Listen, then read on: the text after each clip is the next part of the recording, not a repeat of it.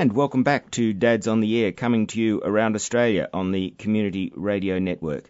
In this program, we bring you informing and entertaining conversations with a wide range of interesting people on topics of fatherhood, family and parenting, and men's and boys' issues. Hi, I'm Bill Cable, and with me in the studio today is Ken Thompson. Hello. And our guest today, our special guest today, is Terry Virts. Terry is first and foremost a father, but he's also an Air Force colonel an astronaut, a photographer, and an author. See, lot, many strings to his bow. Terry, welcome to the program. Hello, good to be with you guys. Terry, uh, your fellow astronaut Gene Cernan said in his book, The Last Man on the Moon, that uh, the chances of being an astronaut are something like one in three million. When you were selected in 2000, did that make you feel pretty special? It was a dream come true, and it's just it requires a lot of luck. Um, one of my last things I did at NASA before I retired a few months ago was help go through 18,000 applications. Mm-hmm. And, you know, many, many, many of those are very good, qualified people that would do great as astronauts. And unfortunately, we don't have that many jobs. So, yeah, it takes a lot of luck to be to, to get picked to be an astronaut. Yes, well, you have a, a number of qualifications, in speed, including speaking uh, Russian French, which uh, would be handy uh, in a space station, I imagine. How, it was, yeah. How about with your family? Did they make you feel special? Well, they um, certainly supported me, and it was an adventure for them. Although, to be honest, you know, especially for kids, all of their friends had fathers or mother. You know, they're having an astronaut was not a big deal to them. We were watching basketball a few years ago with my daughter, who at the time was probably ten, and we were watching LeBron James play in the NBA uh, championship, and she just looked at me and said, "Dad, why can't you be LeBron James?" and I just laughed, and I said, uh, "You know what, dear, you're right." so the, the kids, the kids really help put you in your place. Yes, well, your your daughter uh, took something on herself while you were up in space, and she did the, an incredible ad for a Hyundai, and uh, she did a, a sign for you, a 5.5 kilometre sign written out by the cars. I've got to ask you, did were you able to see that sign? Yeah, that was an amazing thing. Uh, it took a lot of coordination with NASA, but uh, just for her to be able to do that. But I took a photograph of it from space. Yeah, it wasn't actually used in the commercial. They had their own. I think they purchased some satellite imagery, but I could. I, I took a picture of it and uh, was able to see it on the on the photograph. So it was an amazing project. Yes, and the the message was uh, Steph loves you. I think so. That was must have been uh, heartwarming to see it from uh, so far away. I'm going to be I'm going to be sitting in my old folks' home when I'm in 90 years old, you know, and watching that, going, "Oh, that was so great. My daughter used to love me." and how did your children react when you got home from space? In my first space flight in 2010, it was funny. My kids were younger; they were elementary school age, and they were warned, all right, you're going to meet dad. He just got back from space a couple hours ago. He's very busy. You can't jump on him. You can't touch him. He might fall over or whatever. And uh, I can remember the elevator door opened up and my daughter saw me and she was seven years old and she just bolted and jumped in my arms. It was the most awesome thing. And thankfully I didn't fall over. it was pretty awesome. I think your uh, your son in a on a later mission uh, had a, a, sort of more down to earth uh, message for you when you got in. like I said, the kids always put you in your place. So I landed in Kazakhstan in the Soyuz here uh, two years ago, and got on an airplane. It was a 24-hour trip back to Houston. Um, landed there, did medical tests. I had to go to the gym to exercise um, to start the rehab process and then my son, who had turned 16 while I was in space, and he got his driver's license while I was in space. He's like, "All right, Dad, I'm gonna go car shopping." So he, he took me in in my car and drove me to car dealers so we could start looking at cars for him. It was uh, definitely a you're back and you're dad again. You're not, you know, hero astronaut anymore. yeah, it's a very important role for dads. As uh, involves cars, I think. So uh, on one on one mission aboard the uh, International Space Station, you spent uh, 200 days in space, an, an, enormous amount of time. Was that planned from the start, or why did you spend quite so long in space on that mission? Well, most of our missions are, you know, roughly a little less than six months. The original plan, I think, was 169 days for us. And then about halfway through our mission, at the beginning of the mission, a, a U.S. cargo ship blew up. And then halfway through the mission, a Russian cargo ship blew up. And then after that, at the end of the mission, a SpaceX cargo ship blew up. So we had three of them in eight months. And when the Russian one exploded, uh, there was a problem with the Soyuz booster. And thankfully, it was an unmanned cargo ship, so nobody was hurt. But the Russians wanted to take their time and make sure that this Soyuz booster from the cargo ship was not going to have a similar problem on the next launch, which was going to be a manned launch with a crew on board. So while they were doing the safety investigation, they delayed our replacement crew, the guys that were going to come replace us in space. So we did, we just stayed in space for longer while we were waiting, and it was a interesting feeling. That was the commander at the time. You know, it's like, okay, crew, we're stuck in space and we don't know when we're going back to Earth. so we ended up getting extended by about a month um, before we finally came home. But it was fine. My Samantha and Anton, my crewmates, handled it really, really well. And I could have stayed up there for months more if they needed me to. We, we just kind of stayed in our groove and and didn't come out, didn't get in the we're going back to Earth mode um, until they told us. Mm. It's a sort of a mixture of good news and bad news, though, isn't it? I mean, I think when you're in a space station, you hear all these spaceships are blowing up. It's not, it's not all good news, is it? Well, right. The blowing up part was bad, especially since like our underwear and food was on board, so that's mm. not good. But as far as being extended in space, um, I know my the way I looked at it, and I know Samantha and I think yeah, kind of had the same attitude was I'm in space. I'm going to enjoy it while I'm here. I'll have the rest of my life when I get back to Earth, be on Earth. So I'm going to just take this time on in space, enjoy it, and then it'll be over and I'll be back on Earth. Of course, that's super difficult for the families who are back home, just like any military deployment or, you know, if you're a ship captain or any, any kind of traveling that you have to do um, for a profession, it's always hard on the, on the family back home. I'm sure the uh, most stressful times would be going up and coming down, and then you had this other thing where your mission was extended. Did you ever get a sense of panic in uh, in your astronaut travels?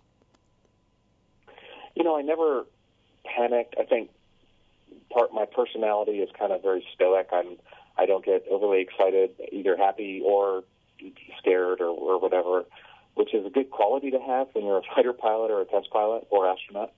We had an incident happened on the space station where there was an ammonia leak warning, which is the most serious kind of emergency you can have. And the whole crew handled it very well. We didn't freak out or panic. But it's hard on Earth. On I did three spacewalks, and at the end of my um, second spacewalk, I was coming inside the airlock, back inside the space station, and my helmet started to fill up with water. It was a slow leak. It wasn't a tremendous amount of water, but the whole visor was covered. And so I called down. I said, "Hey, Houston, there's a little bit of water leak here. We had seen this problem before with the spacesuit. I don't think it's a big deal, but I'm just letting you know." I tried to be very calm about it. Houston handled it very well. They didn't panic or anything like that. The news picked up on it, and two years before me, an Italian astronaut named Luca Parmitano actually had a really serious leak, and he was probably not far from drowning. It was a, mm. it was a bad it was a bad leak. Mm. So on the news, my daughter was driving home from school, and on the radio came this breaking news: astronaut Terry Virts has water in his helmet; he's at risk of drowning. So my poor daughter had to hear that on our way home from. From school. Even though that wasn't the case, it's still one of those things that the families have to deal with while we're up there in outer space. Yeah, you don't want to think of all the things that, that could go wrong when you're a space traveller. You, you would go insane. Yeah, yeah you'd go crazy. and, and you're out walking in space without a tether, I guess. So you you could literally have just floated away and never and become a satellite. Um, we do have tethers actually, and the tethers. Well, there's one tether. There's a safety tether, and if that breaks, there's a little jetpack on the back of your spacesuit that you could uh, fly back to the space station. So they're, you know, there are several ways to hopefully prevent you from doing that, like in the movie Gravity. But uh, you know that is, of course, one of the risks of being in space. I think the bigger risk is to either cut your spacesuit on a sharp, you know, like if there's a broken piece of metal or something like that, poke a hole in mm. it, or if a little micrometeorite or a piece of space debris hit you, uh, that that that would be, you know, that would be also be another bad thing that could happen. So yes, there are several bad things that can happen to you while you're out there in space, especially on spacewalks or launches or landings. Yes, yes, yes. It was best not to think of these things. We, we're going to take a short break now, and we're going to listen to a song. Uh, it's actually picked by Terry. This song is called uh, Reality by Newsboys.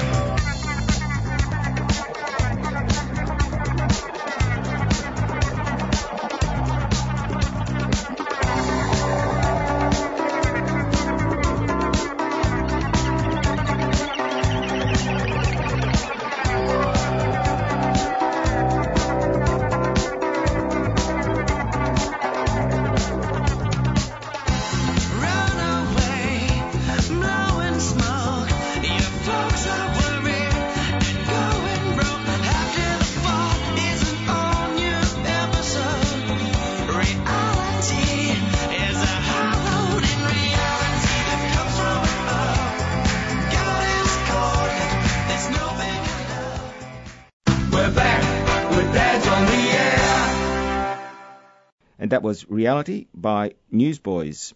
And we're talking today with Terry Virts, who is an astronaut, a pilot, an author, a photographer, and a father. So, Terry, uh, what were some of the hardest, most dangerous things that you did while you were in space? Well, as you mentioned, you know, launches and landings are always dangerous. It's sometimes you talk about safety, or we need to make this next capsule safe, or we need to make it whatever it, it's hard to use the word safe when you're talking about launching on hundreds of thousands of kilograms or millions of kilograms of high explosives. Well, that's the word safe normally doesn't apply to that. So mm. we have great engineers. Um, thankfully, uh, we've had a very good track record by flying people, but of course there have been a few accidents. So there's always some concern there. Um, and doing spacewalks is another one of our dangerous um, activities, I think, anyway. There's just not a lot of material between you and the vacuum of space. In fact, the thinnest part is the visor. It's just this really thin, basically piece of plastic, uh, and you know, you and a millimeter or two of plastic is all that separates uh, b- between you and the and the instant death on the other side of it. So mm. it's something that you have to respect. Um, you don't necessarily have to be afraid of it or or nervous or whatever. You just have to respect it when you do a spacewalk, you have to keep moving and don't waste time. You know, get your work done and get back inside. And uh, thankfully, we had three very successful spacewalks on that mission. So, bringing it right back to, to the domestic, I understand you did a hairdressing course before you went in space. I did. Um, my crewmate Samantha Cristoforetti was the first Italian woman to fly in space, and she actually would not uh, agree that I was qualified for spaceflight until I went to her hairdresser with her and learned how to how to properly do a lady's hairstyle. So one of the things of all the stuff I've done as an astronaut, I've learned, you know, medicine, emergency medicine, even dentistry, science, all these, how to speak Russian, all this stuff I never thought I'd have to do as a fighter pilot. Doing a lady's haircut is certainly at the top of the list of things I never thought I'd have to do, but I ended up, I think it was the first ever proper, true hairstyle in space. It was a two-man job. I, I did the cutting, and Anton, uh, my Russian cosmonaut friend had had to hold the vacuum cleaner. So every time I cut off a piece of hair, it would get sucked up into his va- and float over and go down the vacuum that Anton was holding. Yeah, and high risk stuff if you cut the cut too much or too little or you know the wrong bit or something. oh man, I, I you know I I jokingly only actually actually not jokingly say between flying the space shuttle and doing rendezvous and spacewalks and being a fighter pilot in combat the most stressful thing I've ever done is cut some episodes. she's she's the most well known Italian woman on earth. Actually, they do these they have these internet polls, and Samantha by far is the most well recognized Italian woman. And uh, if I would have messed that up, there would have been 40 million angry Italian women. Out. that was that was a high threat operation. Yeah, I think so. And uh, were there any like demarcation issues in space with the you know with some female crew? Was was that ever uh, did it ever create any issues? You know, it actually it didn't. But you know, it's 2017. We there's women everywhere at NASA and all levels of the agency. Samantha has a great attitude about things like that, and you know, probably different cultures have different attitudes about men and women and, and gender roles. But for us, it just wasn't a big issue. Um, uh, we we got along well. It was kind of like launching with my sister actually the night before launch we had this little ceremony and uh, I said, hey, Anton and Smith, I'm an only child, but you guys are like my brother and my sister. So it was more like being in space with your brother and sister than, than mm-hmm. anything. And, and uh, it, it went pretty well. That's another lesson perhaps to learn from space travel that, uh, that, that in you were in close quarters, six of you up there from different nationalities, and uh, and yet you were able to, to get on so well and, and to remain very close to this day, I presume. Yeah, we we do. We we text each other all the time. Uh, one of my goals as commander was to still be friends when this whole mission was over with. And I think that has worked out pretty well. We're all still friends. And during our, during our mission, there were three Russians, two Americans, and an Italian. And this was during the Ukraine Civil War. We actually could see bombs going off in Ukraine. Um, this was after Russia had annexed Crimea and this was while the West was imposing sanctions on Russians. So things on Earth between the West and Russia were really, really, really bad, like all-time bad since the middle of the Cold War. And yet, in space, they went really well. Um, we got along well. When we had that emergency I mentioned, uh, the Russian deputy prime minister called us on the radio and said, American colleagues are welcome to use the Russian segment for anything you need. We're going to work together. So the space station was this example of international cooperation going well, whereas on Earth, you know, there were other things that were not going so well. So that, that was one of my proudest, I guess, accomplishments, if you will, as commander, just that, you know, we did get along very well uh, during some pretty tense times here on Earth. Mm. Uh, Terry, you may know that we have a flying doctor service in Australia, but uh, what what happens if you need medical or dental attention in space?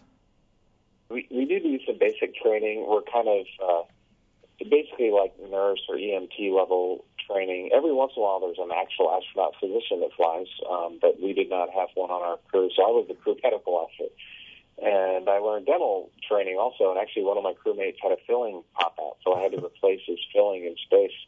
And uh, our, our dentist, the NASA dentist, told me that I, that was the first time that's ever happened. So that was kind of cool. Uh, but we know basic. You know, we can do um, IVs. We have an AED if somebody had a heart problem. Um, if you had some type of acute internal problem, for example, appendicitis, um, we could treat it with antibiotics, but you would basically have to come back to Earth to have surgery. So mm. we're not really equipped for full-blown surgeries in space yet, but we can handle the basics. Mm.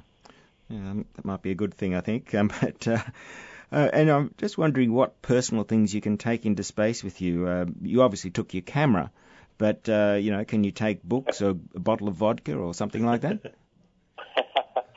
well, uh, unfortunately, no. But I um, actually the cameras I had were already there. They're, they're NASA cameras or Mm. um, you know the official crew ca- cameras, and there are tons. And I'm a photographer. Um, is one of my favorite things to do, and so it was kind of like a photographer's dream being up there because so many very nice professional cameras. We had Nikon and Canon still cameras. We had Canon, Sony, Panasonic, GoPro, and a brand called Ghost. I think that's all video cameras. So basically, and Red, actually, Red was one of our best uh, Hollywood quality cameras, the Red Dragon. So uh, I was able to film an IMAX movie called Beautiful Planet. I actually saw it in Australia um, Mm. a few months ago. And that was just the best part of being in space was being able to take pictures of the Earth, of the universe, but also just of us in space, you know, working and living in space. How many photos did you take in space, Terry? well, they told me I took over 300,000, and there's a group of people at NASA that have to downlink and catalog each one. And they told me that I had taken the most ever um, of, a, of, of a, any space mission. Part of the reason for that was the IMAX movie. They they wanted us to do a lot of still images for that, um, and part of it was I took I would do time lapses where you put the camera on two or four frames per second and then let it run for a few minutes and then you can take all of those still images and turn them into a movie. Uh, in fact, the IMAX movie was shot that way. So, if, any of your viewers go to the IMAX theater in Sydney or Melbourne and see Beautiful Planet, you'll see um, all the all the footage of Earth is basically shot with still cameras. But I did take a lot. Um, we're speaking with Terry Virts. Terry, uh, you are planning to come to Australia in the next few months, I think.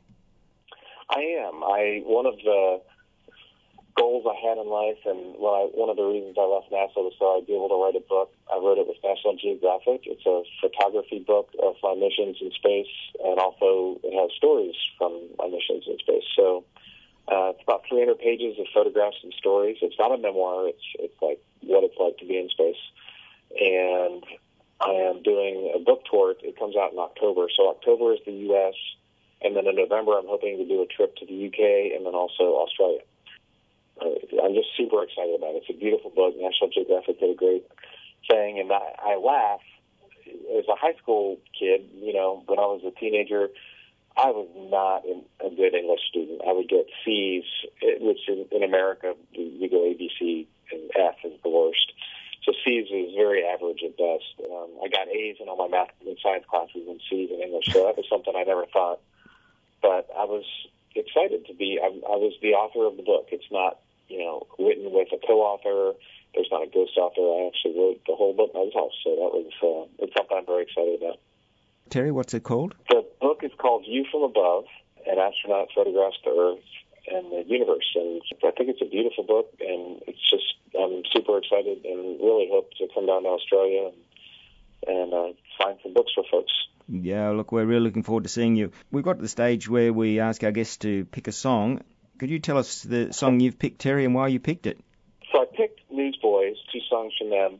They're an Australian band, and I love their music. It's kind of rock, pop, up-tempo music. It's also Christian music, which I really enjoyed. And the the songs I picked came out uh, back in the 90s, early 2000s when I was an F-16 pilot. So they just there's a lot of really good memories. So this is Rescue by Newsboys.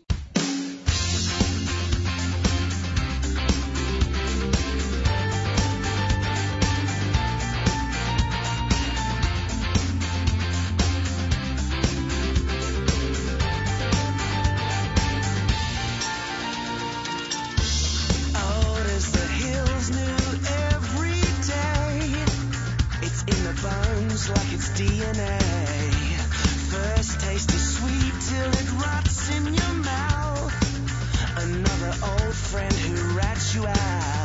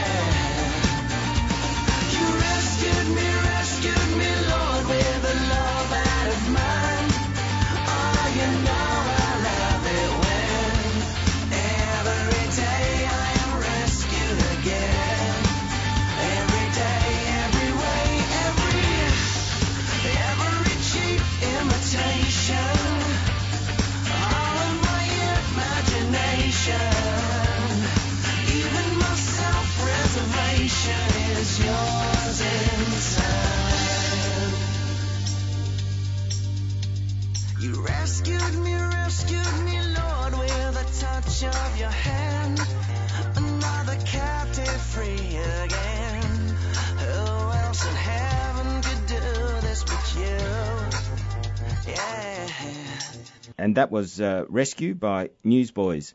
So it just remains for me today to give a very special thank you to our guest from space, uh, Terry Virts, astronaut among his many accomplishments. Terry, thank you very much for being on the program.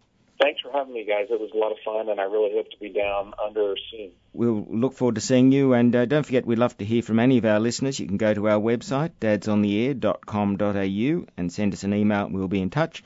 If you'd like to listen to this show again or any of our shows, go to our website, dadsontheair.com.au, or you can follow us on Facebook or Twitter. And we'll be back next week with another show on Dads on the Air.